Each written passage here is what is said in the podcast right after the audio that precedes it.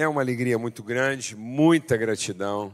É, é, é uma história. E quando eu conheci vocês, é, isso foi há trinta anos atrás. Então é uma história de fé. É fé. Não foi agenda, não foi evento. Muito obrigado. Não foi agenda, não foi evento. Mas uma convicção inabalável daquilo que a nossa relação representa. E aí ver o, o Rafael aqui com a família, Iana, Vitinha, Aurora, ver o Marcos Almeida chegando, e a gente participou desse encontro e, e dessa mesa junto, ver os, os, os Marcos se encontrando. Acho que eles não podiam ter outro nome. Amém? Porque marcos são pilares, e Deus mandou a gente fincar pilares. Então, nós vamos ter um encontro aqui de dois marcos, amém?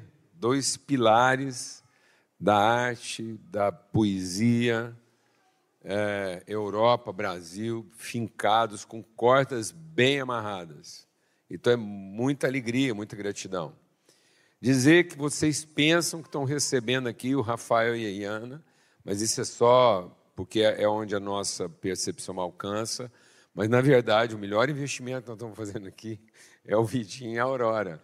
Então, o, o, o Rafael, é, como o apelido dele é só é o pijama, né? Então ele está abrigando aquilo que vem na sequência, que são os filhos dos nossos filhos. Amém? É aí que a promessa. Então, está por vir aquilo que ainda é, Deus quer revelar e fazer acontecer. Meu amigo João, irmão, vocês viram que a gente até parece um pouco assim, né? Se você fechar os olhos, parece que a gente foi assim, feito do mesmo forno, né? Um meio assim com cara de pão de Deus e o outro com cara de broa de milho, mas é, entendeu? O João tem mais jeitão de pão, pão de Deus, né? E eu tenho um pouquinho mais de cara assim de broa de milho. Mas eu queria é, honrar a vida da minha esposa, da Alana, nesse processo todo. Essa mulher bendita fica de pé, e bem, para o povo ver o tanto que eu sou bem casado, né? Quem ainda não te conhece. E porque quem fez o investimento das dores, É, foi a Alana. E nossa primeira visita em Portugal, toda a trajetória, toda a entrega. Então, é, comigo você conversa sobre fé e ousadia. Mas se você quiser saber o quanto que isso custou em termos de dores e, e, e perseverança, você fala com a Alana. Amém? Em nome de Cristo Jesus, o Senhor. Aleluia. O que eu quero conversar com vocês aqui essa manhã, dentro de tudo que Deus está ministrando na nossa vida, e a música que a gente acabou de cantar e ser ministrada aqui, tem tudo a ver, é realmente assim, uma preparação. E eu, eu não vim pregar uma mensagem, eu vim fazer apenas um exercício com vocês. Aquilo que eu quero repartir é um exercício. Eu quero chamar vocês a um exercício de transformação do entendimento. É algo muito simples. É tão simples quanto uma coisa que você faz o dia todo de modo quase mecânico, sem perceber. E talvez seja uma das coisas, é, uma das práticas mais relevantes do nosso dia a dia. Então, presta atenção que eu tô, vou introduzir aqui como a gente vai conversar sobre isso. Uma das coisas, uma das práticas mais relevantes na nossa vida é o piscar dos olhos. Uma coisa que você faz de maneira totalmente intuitiva, mecânica, mas que é determinante daquilo que é a sua percepção da vida. Sem o piscar dos olhos, a gente poderia ficar totalmente cego. Então, você tem que, toda hora, descer essa cortina, e ainda que seja rápido, né, é o que vai garantindo a sua percepção. Os olhos, deixa Deus ministrar o nosso coração aqui. A palavra de Deus diz que os olhos são a janela da nossa alma. E a palavra de Deus diz, Jesus introduz o assunto lá. É, eu, eu até quero aproveitar esse ensejo aqui, porque a gente está num lugar bem a propósito. Bem a propósito, a gente está num alto monte para ter uma perspectiva. Jesus, quando chamou os discípulos, presta atenção nisso aqui. Jesus, quando chamou os discípulos para o alto de um monte, não foi para pregar um sermão. Jesus não subiu no monte e deixou as pessoas embaixo. Jesus chamou os discípulos para uma perspectiva mais elevada, para ter uma conversa. Então, a pedagogia de Jesus não era um lugar alto para pregar uma mensagem. Era uma perspectiva elevada para ter uma conversa. E a gente lentamente foi transformando a forma de ensinar de Jesus na forma cartesiana, dogmática, da pregação dos fariseus. Então, Jesus não era um pregador de um lugar alto a um povo no lugar baixo. Jesus trazia a conversa para uma perspectiva elevada. A gente erroneamente batizou a conversa mais elevada que Jesus quis ter conosco de sermão, e aquilo lá não está escrito que Jesus subiu no monte para pregar um sermão. Jesus atraiu os discípulos para uma perspectiva mais elevada para ter uma conversa. Porque quando ele sentou com os discípulos, ele começou a ensiná-los, e a ensiná-los numa outra perspectiva. E Jesus está fazendo uma transformação da perspectiva, ele está dizendo assim, vocês ouviram o que foi dito aos antigos. Agora eu quero trazer uma outra perspectiva, aquilo que vocês já sabem. É isso que o Espírito Santo vai fazer. O Espírito Santo não vai ungir um pregador para pregar do alto para um povo que está embaixo. O Espírito Santo vai elevar a nossa conversa para que a gente possa pensar pensamentos mais altos e andar por caminhos mais altos. Então, Jesus, tomado pelo Espírito Santo, eleva a conversa. Amém, irmãos? Amém? Traz a conversa para um outro entendimento, tanto é que ele introduz a, a, a, a conversa dele, dizendo, ó, bem-aventurados os pobres de espírito, bem-aventurados os que choram. Ou seja, ele está trazendo uma outra perspectiva, porque até então a gente entendia o quê? Maldito o pobre. Chorar não pode ser bênção, só pode ser maldição. Ser perseguido não pode ser bênção, só pode ser o quê? Maldição. Mas agora ele está dizendo, não, eu estou trazendo uma outra perspectiva, um outro olhar. E é isso que Paulo está dizendo. Paulo diz assim, a minha oração constante por vocês, eu estou constantemente orando por vocês, para que sejam iluminados os olhos do vosso entendimento, para que vocês possam reconhecer as riquezas da vossa vocação. Então, muitas vezes, nós estamos tendo a percepção do serviço sem a convicção da riqueza da vocação. É muito comum hoje encontrar cristãos que acham que Deus nos chamou para fazer um serviço de uma coisa que deu errado. Então, Deus começou uma coisa, deu errado, não funcionou como ele queria, e agora ele está convocando um tanto de servos para colocar em ordem aquilo que ficou desorganizado. E não.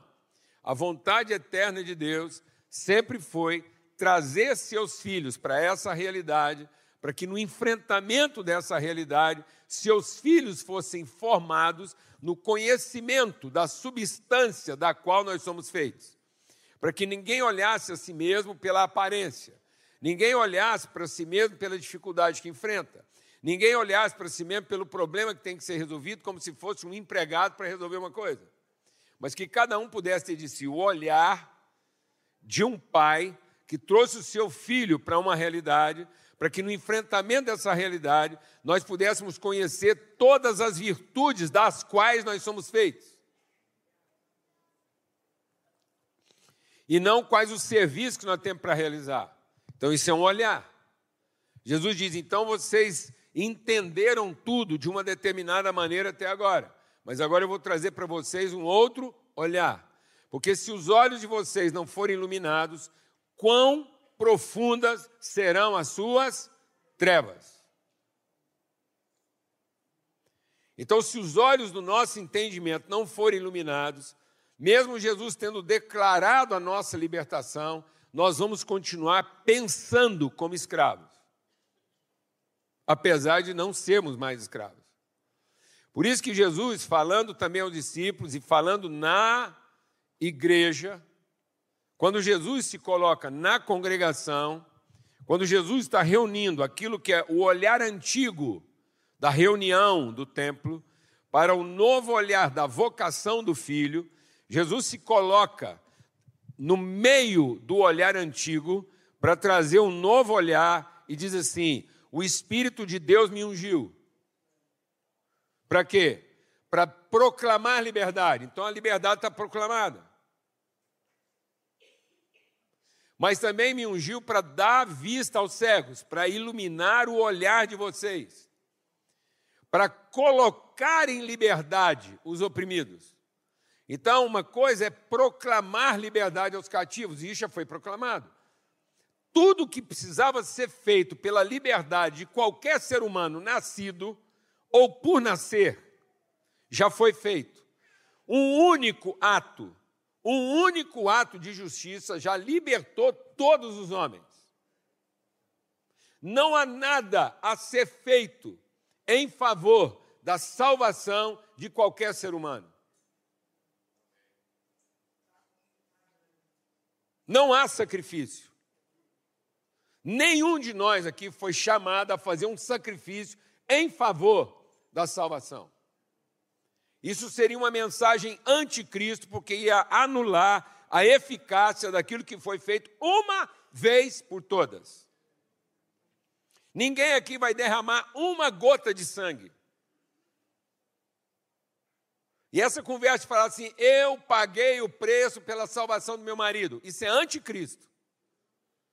Talvez seu marido não está bem salvo ainda, porque é você que está pagando o preço para salvar ele. Talvez seu filho não está totalmente salvo, porque você está achando que tem que pagar o preço da salvação dele.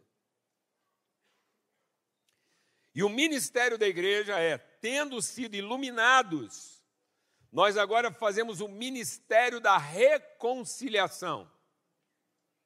Então, o desafio da igreja é, uma vez que nós temos a convicção de que o que tinha que ser feito pela salvação foi feito, agora nós trabalhamos para que os olhos sejam iluminados, para que as pessoas que já foram declaradas livres não continuem vivendo oprimidos, como se ainda fossem escravos. Então, todo o trabalho da igreja é para que os olhos sejam iluminados, para que as pessoas sejam conduzidas à liberdade, a liberdade que já foi proclamada, para que eles não vivam mais oprimidos. Então, Paulo diz que nós, como igreja, temos o ministério da reconciliação. Por isso que Jesus está dizendo, eu declaro liberdade, eu dou vista aos cegos para pôr em liberdade os oprimidos. Então, nosso grande desafio hoje é conduzir as pessoas a uma percepção e um conhecimento de uma liberdade que já foi declarada, mas que elas ainda não estão vivendo, porque elas acham que ainda tem que ser feito mais alguma coisa para que elas possam ser efetivamente livres. E elas não vivem a liberdade que já lhes foi concedida, e aí passam a ser filhos que ainda se comportam como escravos. E isso acontece num piscar de olhos. Porque foi num piscar de olhos que a gente parou de pensar como filho e começou a pensar como escravo. Deus nos criou para um propósito. Deus nos criou para um propósito. E tudo que Deus colocou à nossa volta, na natureza, é para que a gente entendesse a nossa vocação. Então, quando Deus colocou uma árvore produzindo fruto, ele disse assim, toda vez que você olhar para uma árvore e pegar um fruto, lembra de quem você é. Vou repetir. Toda vez que você olhar para uma árvore produzindo fruto, ela é para lembrar quem você é. Você é alguém que já foi abençoado a partir de uma semente incorruptível para gerar frutos da virtude que já foi plantada em você. Então, eu já abençoei você para frutificar. Então, nesse sentido, quando eu olhasse para a mesa, a mesa significava a realização do meu propósito. Porque eu era o alimento trazido para a mesa. Amém, amados? Mas num piscar de olhos, a mesa passou a ser a satisfação da minha necessidade. E eu passei a vir para a mesa para comer. Porque o diabo colocou um fruto na nossa frente e disse, olha, esse fruto não representa você. Esse fruto representa o que você precisa.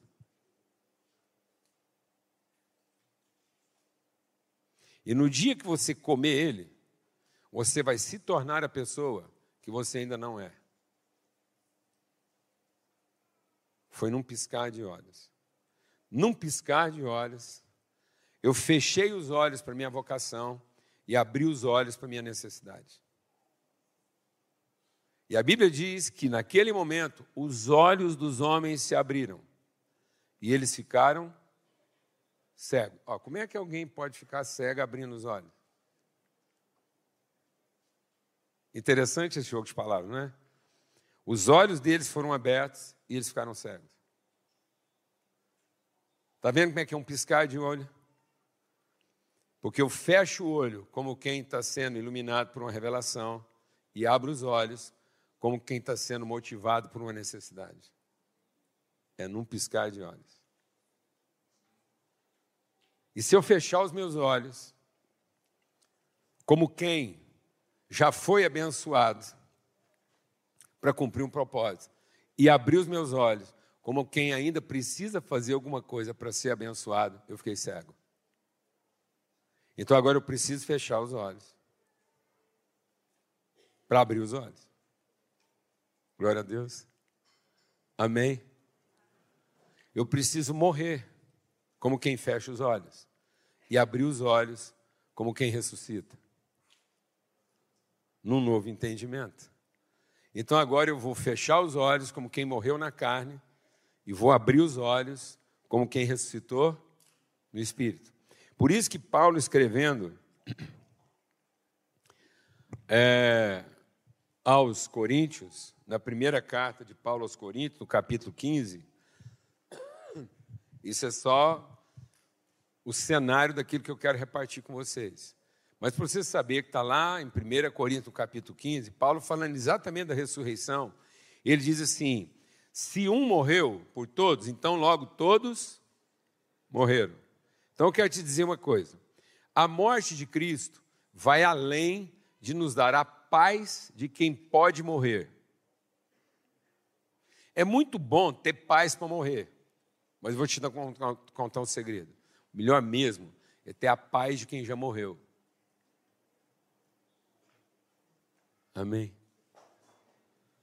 E Deus não quer te dar só a paz de quem pode morrer. O Espírito Santo quer te dar a paz de quem já morreu. Eu quero receber o Espírito daquele que morreu e ressuscitou. Quem quer isso aqui hoje? Amém? Eu não quero ter paz para morrer, como se eu ainda fosse. Eu quero ter a paz de quem já morreu, para abrir os meus olhos para aquilo que é a eternidade da minha vida, para que eu não possa viver a vida na iminência de quem vai morrer, mas eu possa viver a vida na novidade, na percepção e no entendimento de quem já morreu. Porque se eu tiver o entendimento de quem já morreu, eu não vou conhecer mais ninguém segundo a carne. Glória a Deus, amados. Você está querendo ter paz para morrer? Você ainda fica um pouco agarrado nessa vida. Mas se você tiver hoje a paz de quem já morreu, então você vai ver tudo na dimensão daquilo que é a sua vocação eterna, você vai ver a vida num outro caminho. Você não vai olhar para o seu filho como quem quer ter paz para quem sabe ele morrer. Você vai olhar para o seu filho tendo a paz de quem já morreu e ressuscitou, porque você vai ver todo mundo segundo a sua natureza e a sua vocação eterna. Amém, papais e mamães aqui? Amém, esposas e maridos aqui? Olhar para todo mundo tendo a convicção de quem já morreu, não abrir e fechar de olhos. É isso que Paulo está dizendo. Lá em primeira Coríntios ele diz, porque nem todos vão dormir. Amém? Mas seremos todos transformados num piscar de olhos. Aleluia! Nem todos vão dormir, mas todos seremos transformados. Eu quero aproveitar essa palavra de Paulo, então, e agora concluir aquilo que eu vim para conversar com vocês. Abra sua Bíblia, lá em Mateus, e vamos ver como é que Jesus nos ensina a orar. E é só isso que eu queria compartilhar com vocês, num piscar de olhos. Num piscar de olhos, eu quero ouvir que Deus está batendo a porta. Ele está batendo a porta. E eu quero ouvir. Mas agora você vai ouvir esse bater a porta numa perspectiva totalmente nova, a partir de Mateus seis. Diz assim, presta atenção, Marcos, olha aqui o que, que Jesus está orientando sobre oração, não é sobre súplica. Jesus não está ensinando a gente a suplicar, ninguém precisa ensinar ninguém a suplicar, ninguém precisa do Espírito Santo para suplicar. Se você for em qualquer lugar do mundo, qualquer lugar do mundo, e encontrar uma civilização remota, que nunca teve contato algum com o ensino bíblico. E sabe o que você vai encontrar lá? Culto. Você pode ir em qualquer lugar do mundo, você não sabe o que as pessoas estão vestindo, o que elas estão comendo, você não sabe o que elas estão plantando, e nem o que elas acreditam, mas você vai ter certeza de uma coisa, sabe o que você vai encontrar lá? Culto. Porque Deus escreveu a eternidade no coração das pessoas, para que elas não entrassem em total condenação. Então, em todo lugar do mundo, de alguma forma, as pessoas estão orando de todo coração, de todo entendimento, com todas as suas forças. Elas pensam que estão orando, mas, na verdade, elas estão suplicando. E as súplicas delas sobem ao Pai. Elas pensam que há mais de um Deus. E elas oram com toda a intensidade, fazendo as suas súplicas, de todo coração, de todo entendimento, como se cada Deus fosse diferente um do outro. Mas quem está ouvindo, nós sabemos disso. Eles não sabem, mas nós sabemos. E nós temos a certeza que, apesar de todo mundo achar que há vários deuses, há vários deuses, presta atenção nessa cena, senão você não vai entender isso aqui num piscar de olhos. Há vários deuses no mundo. E Deus escreveu, foi Deus que garantiu no coração do homem a busca de Deus. Por isso está escrito em Romanos. Toda a natureza geme e clama, como quem tem dores de parto, à espera de que os filhos de Deus se revelem. Então há um gemido, há um sofrimento, há uma dor em toda a face do planeta, de pessoas que todos os dias oferecem seus sacrifícios ao seu Deus. E eles estão sendo sinceros, não falta sinceridade. Nós não podemos continuar sendo cruéis com essas pessoas, atribuindo maldade à idolatria delas. Porque a idolatria delas é a forma sincera que elas encontraram de clamar ao seu Deus de todo o seu coração, de todo o seu entendimento e com todas as suas forças. E o clamor delas sobe. Mas não sobe a uma divindade, porque nós, os que conhecemos pelo Espírito, sabemos ainda, Paulo escreveu isso aos Efésios, Ainda que o mundo acredite que há muitos deuses, nós, nós, a família dele, sabemos que há um só Deus. E ele é Pai de todos, em todos e por todos. Então, as súplicas sobem como se fossem vários deuses. Mas o único Deus que está ouvindo essas súplicas, em condição de respondê-las, é o nosso Pai. E só tem um jeito dele responder às súplicas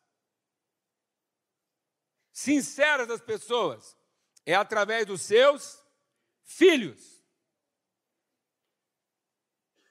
Então, enquanto todos os idólatras, sinceramente, nunca mais atribua maldade à sinceridade de um idólatra.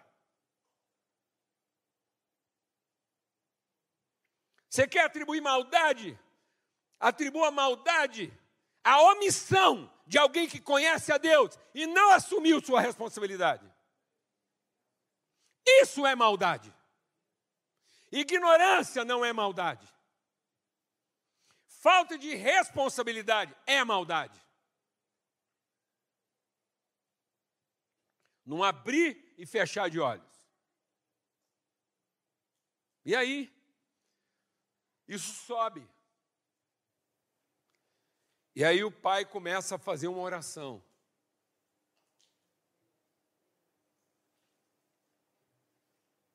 Ele ouve as súplicas e faz uma oração.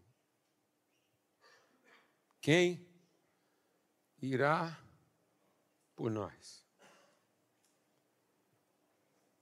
E nós estamos chamando súplica de oração. Oração é o que responde às súplicas.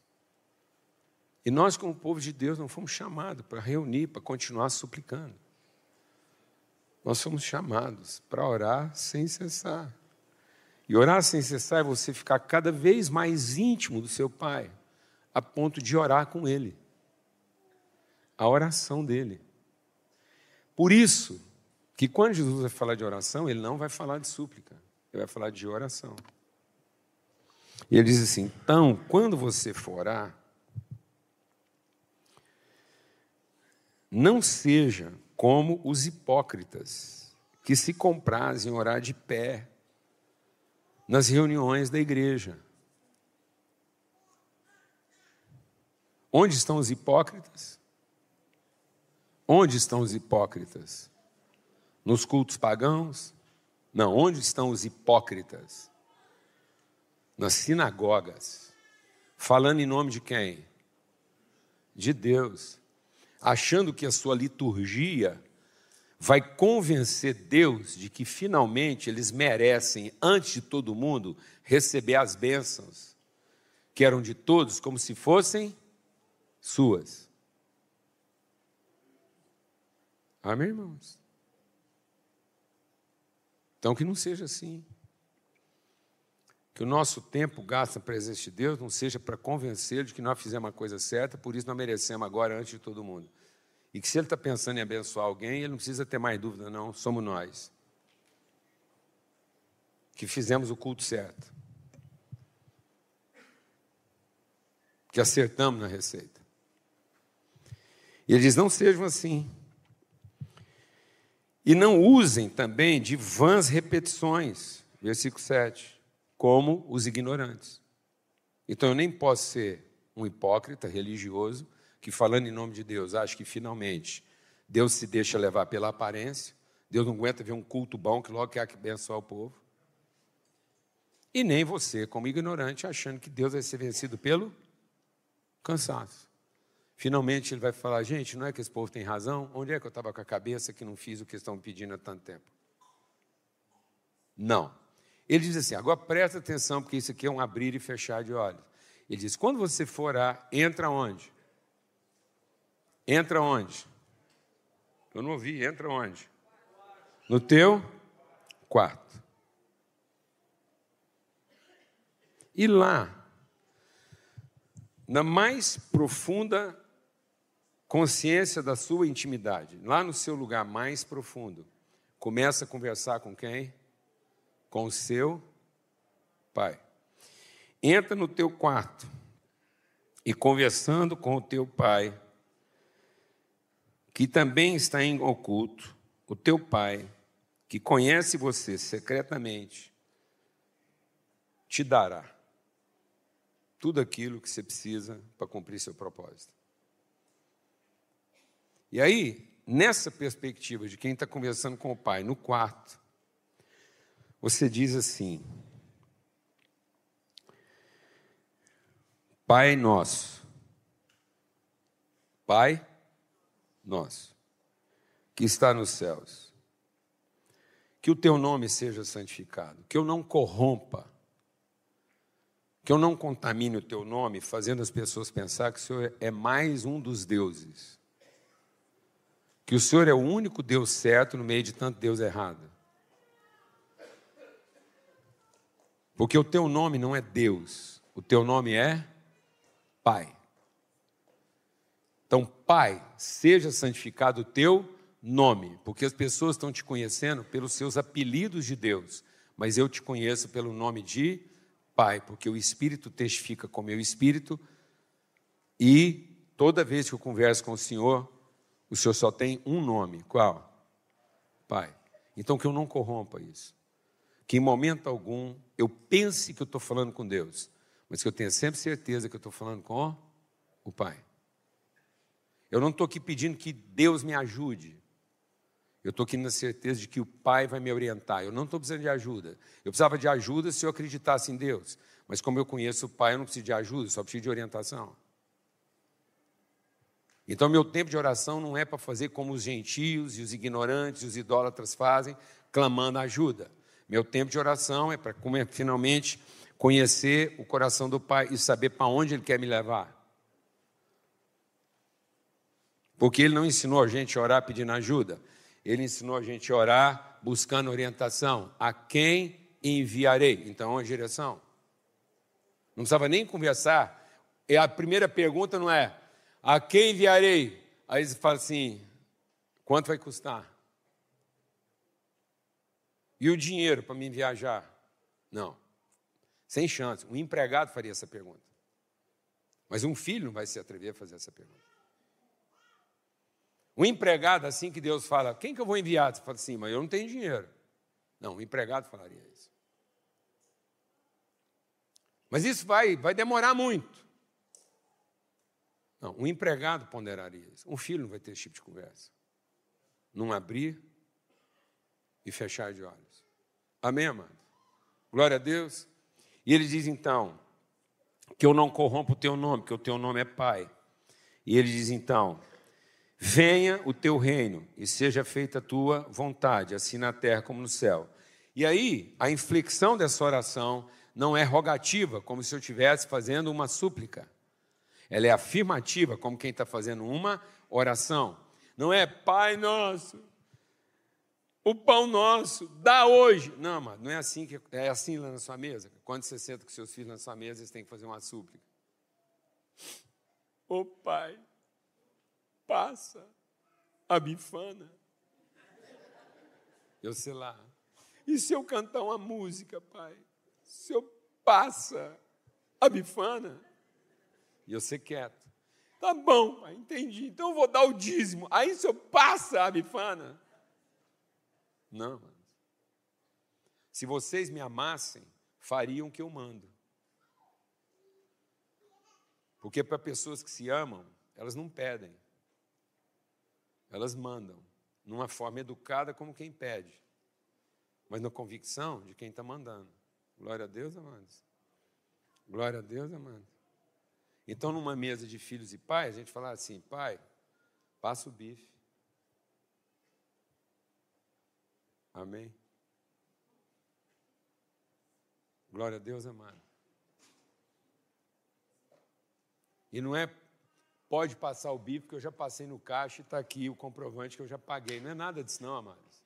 Isso é restaurante, isso não é casa. Parece, mas não é. Não abrir e fechar de olhos. E aí vai por aí. Eu quero parar aqui só para dizer uma coisa. Todos os dias, agora pronto, Todos os dias nós temos uma experiência de morte e ressurreição. Deus deu para cada um de nós a possibilidade de ter uma vivência de morte e ressurreição. Quando? Quando você dorme. Dormir é uma experiência de morte e ressurreição. Por isso que a primeira coisa que a ansiedade tira é a capacidade de dormir.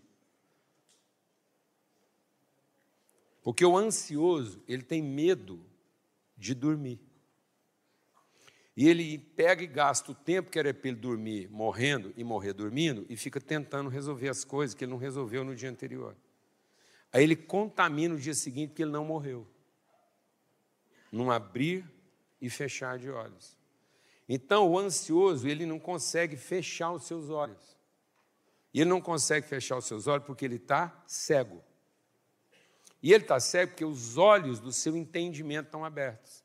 E ele quer a vida naquilo que ele consegue entender, mas ele não quer a vida naquilo que ele pode conhecer morrendo. Você não vai conhecer o que Deus tem para você se você não aprender a conhecer o Deus suficiente para morrer. Por isso que a palavra de Deus compara a morte ao sono. Por isso que quando Deus foi gerar através do homem a plena expressão da virtude, como Cristo gera a igreja, o Adão vai gerar a mulher. Então, no momento em que o homem vai dar à luz, o homem, onde é que estava a mulher? Fala para mim, amor. Onde a mulher estava? Você não sabe? Ah, Deus pôs o homem para dormir, para o homem não saber onde ele foi fazer a mulher. E por que, que Deus não fez a mulher da mesma substância que ele fez o homem? Porque tinha acabado a argila? Porque ia dar trabalho mexer na forma? Não. Por que, que Deus não fez o homem do mesmo jeito que ele fez a mulher? Para a gente entender que tudo aquilo que Deus quer revelar a partir da nossa vida, ele vai encontrar a substância disso na nossa interioridade, onde ele já nos abençoou para tanto. Então, aquilo que Deus quer gerar através de você não é como um empregado que traz para a presença dele. É como um filho que vai ser gerado a partir da semente da qual nós mesmos fomos feitos. Então, não é o que eu produzo e realizo. É o que eu revelo a partir do momento que eu fui dormir. Porque para colocar a mulher na frente do homem, Deus teve que pôr o homem para quê? Dormir. Dormir como quem morre ou morrer como quem dorme? A mesma coisa. Então, a mulher do Adão estava diante dele no... Fala, irmão, não escutei. Piscar de olhos. Os filhos que você está procurando podiam estar diante de você no piscar de olhos. Desde que você parasse de pensar que eles são seus filhos, e começasse a, num piscar de olhos, olhar para eles como sendo filhos de Deus, colocados na sua casa. Num piscar de olhos. Então, essa noite, você vai dormir como quem morre, para acordar como quem ressuscita. Porque Salmo cento e vinte e sete diz o quê? Deus dá aos seus enquanto estão de zoião aberto, com medo de dormir. É isso que a Bíblia promete? Que adianta você levantar de madrugada? Que adianta você deitar tarde? Que adianta você ter músculo e achar que é na sua força? Está perdendo seu tempo, porque Deus não te dá a partir do seu trabalho, da sua insônia, do seu cansaço, do seu esforço. Deus dá para você num piscar de olhos, quando você aprende a viver como quem já morreu.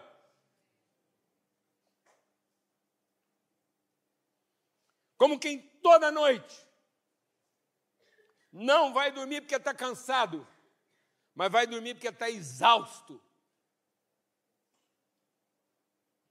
Porque você entregou tudo o que tinha para entregar. Sabe por que muita gente não consegue dormir? Porque foi para a cama cansado. E sabe por que ele está cansado? Porque ele está tentando salvar alguma coisa para o dia seguinte. E aí dorme fazer planos de como ele vai salvar. E não conhecendo como ele foi salvo num piscar de olhos. Para que você possa olhar para o espelho e num piscar de olhos ver a vida noutra perspectiva. Igreja, casa da cidade. Eu creio que vocês estão vivendo o piscar de olhos mais marcante da história de vocês. Vocês estão na iminência de uma grande e poderosa transformação. Não para serem diferentes do que vocês já foram até aqui, mas para ser uma expressão ainda mais contundente, eficaz, relevante daquilo que vocês têm sido até aqui, num piscar de olhos. E vou dizer uma coisa, e agora você vai prestar atenção, porque você vai ver o tanto que isso é um bloqueio na cabeça da gente. Quando você fala assim, que você vai entrar no... Presta atenção no que eu vou te perguntar. Quando você fala assim, você ouve Jesus falando assim para você, quando você for falar com seu pai, entra no seu quarto e fala com ele, seja honesto. É o seu quarto na sua casa ou é o seu quarto na casa dele? Seja honesto. Até hoje você conversou com seu pai no seu quarto, querendo que seu pai fosse no seu quarto na sua casa. E seu pai querendo que você acordasse no seu quarto, na casa dele. Glória a Deus, amém. Por isso que as nossas conversas não estão fechando. Porque Deus quer que você abra os seus olhos no seu quarto, na casa dele. E não como alguém que finalmente conseguiu trazer Deus no seu quarto, na sua casa. Faz diferença para você ou não? Então, agora, todo dia de manhã, quando você abrir os olhos, você abriu os seus olhos onde? No seu quarto, na casa dele. Então, agora, quando você ouvir Deus batendo na porta,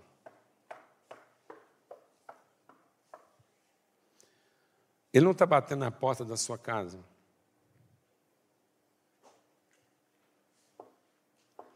Como quem vem trazer uma marmita.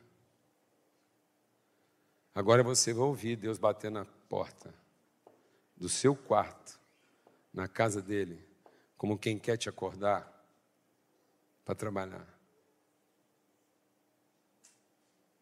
E não para te dar o que você precisa. Deus não vem trazendo o que a gente precisa como quem bate na porta da nossa casa. Deus quer nos acordar para aquilo que ele já nos deu, para cumprir o nosso propósito, como quem acorda na casa dele. Não tenha apenas a paz de saber que Deus visita a sua casa, mas agora viva a paz de quem acorda na casa dele. E na casa dele há uma mesa sempre preparada. Por isso que Jesus não foi preparar a mesa. Jesus não falou assim, quando eu estiver lá na casa do meu pai, eu vou esperar vocês para uma mesa. Mas, nós vamos comer essa mesa juntos, mas eu estou indo preparar para vocês o quê? Quarto. Glória a Deus, amado. Amém. Então, em nome de Jesus, todos os dias, durma como quem morre. E acorda como quem ressuscitou. Onde? Onde você ressuscita todas as manhãs? No seu quarto, na casa do seu pai, para tomar a principal de todas as refeições. Com o bom português, qual é a principal refeição do dia? Qual é a principal refeição do dia? O café da manhã. E sabe o que está acontecendo com muita gente? Nós estamos achando que Deus prepara uma mesa para quem veio da rua. E é verdade. Quando eu era menino, eu queria a mesa como quem veio da rua. Mas agora que eu morri e ressuscitei, eu tenho a mesa de quem vem do quarto. Vou falar devagar de novo. Para de viver como quem tem a mesa, como quem vem da rua. Isso é para os gentios e incrédulos. Porque agora que você morreu e ressuscitou, passa a ver a mesa como quem vem do quarto. Isso faz diferença na sua vida aqui? Isso vai mudar a sua relação com seus filhos? Isso vai mudar a nossa relação com as nossas dificuldades? De onde nós estamos vindo, amados? De onde é que todos nós viemos? De onde é que todos nós viemos? Não viemos da rua. Agora que nós morremos e ressuscitamos, todos os dias nós estamos vindo do quarto. Eu era alguém que veio da rua quando eu não tinha entendimento. Mas agora, num piscar de olhos, eu sei que eu venho do quarto. Faz esse exercício agora. Dá uma piscadinha aí. Abre bem os seus olhos. Abre. Faz um exercício. Abre bem os seus olhos.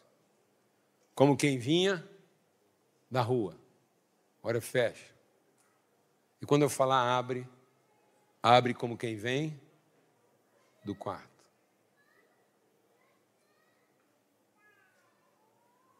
Glória a Deus. É isso, João. Até aqui muita gente entendia que estava vindo da rua.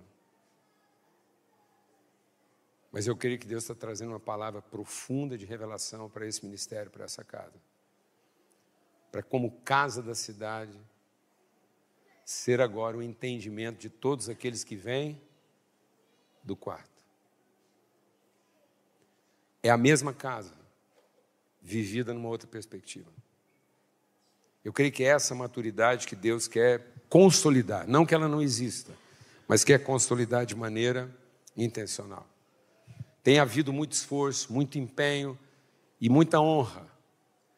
Mas agora, mais do que isso, Deus quer trazer para esse ministério, além desse esforço de quem ajunta pessoas da rua para a mesa, trabalhar a convicção, a paz e a segurança daqueles que vêm do quarto. Glória a Deus. Fala com seu pai no seu quarto, e o seu pai que te ouve te esclarecerá.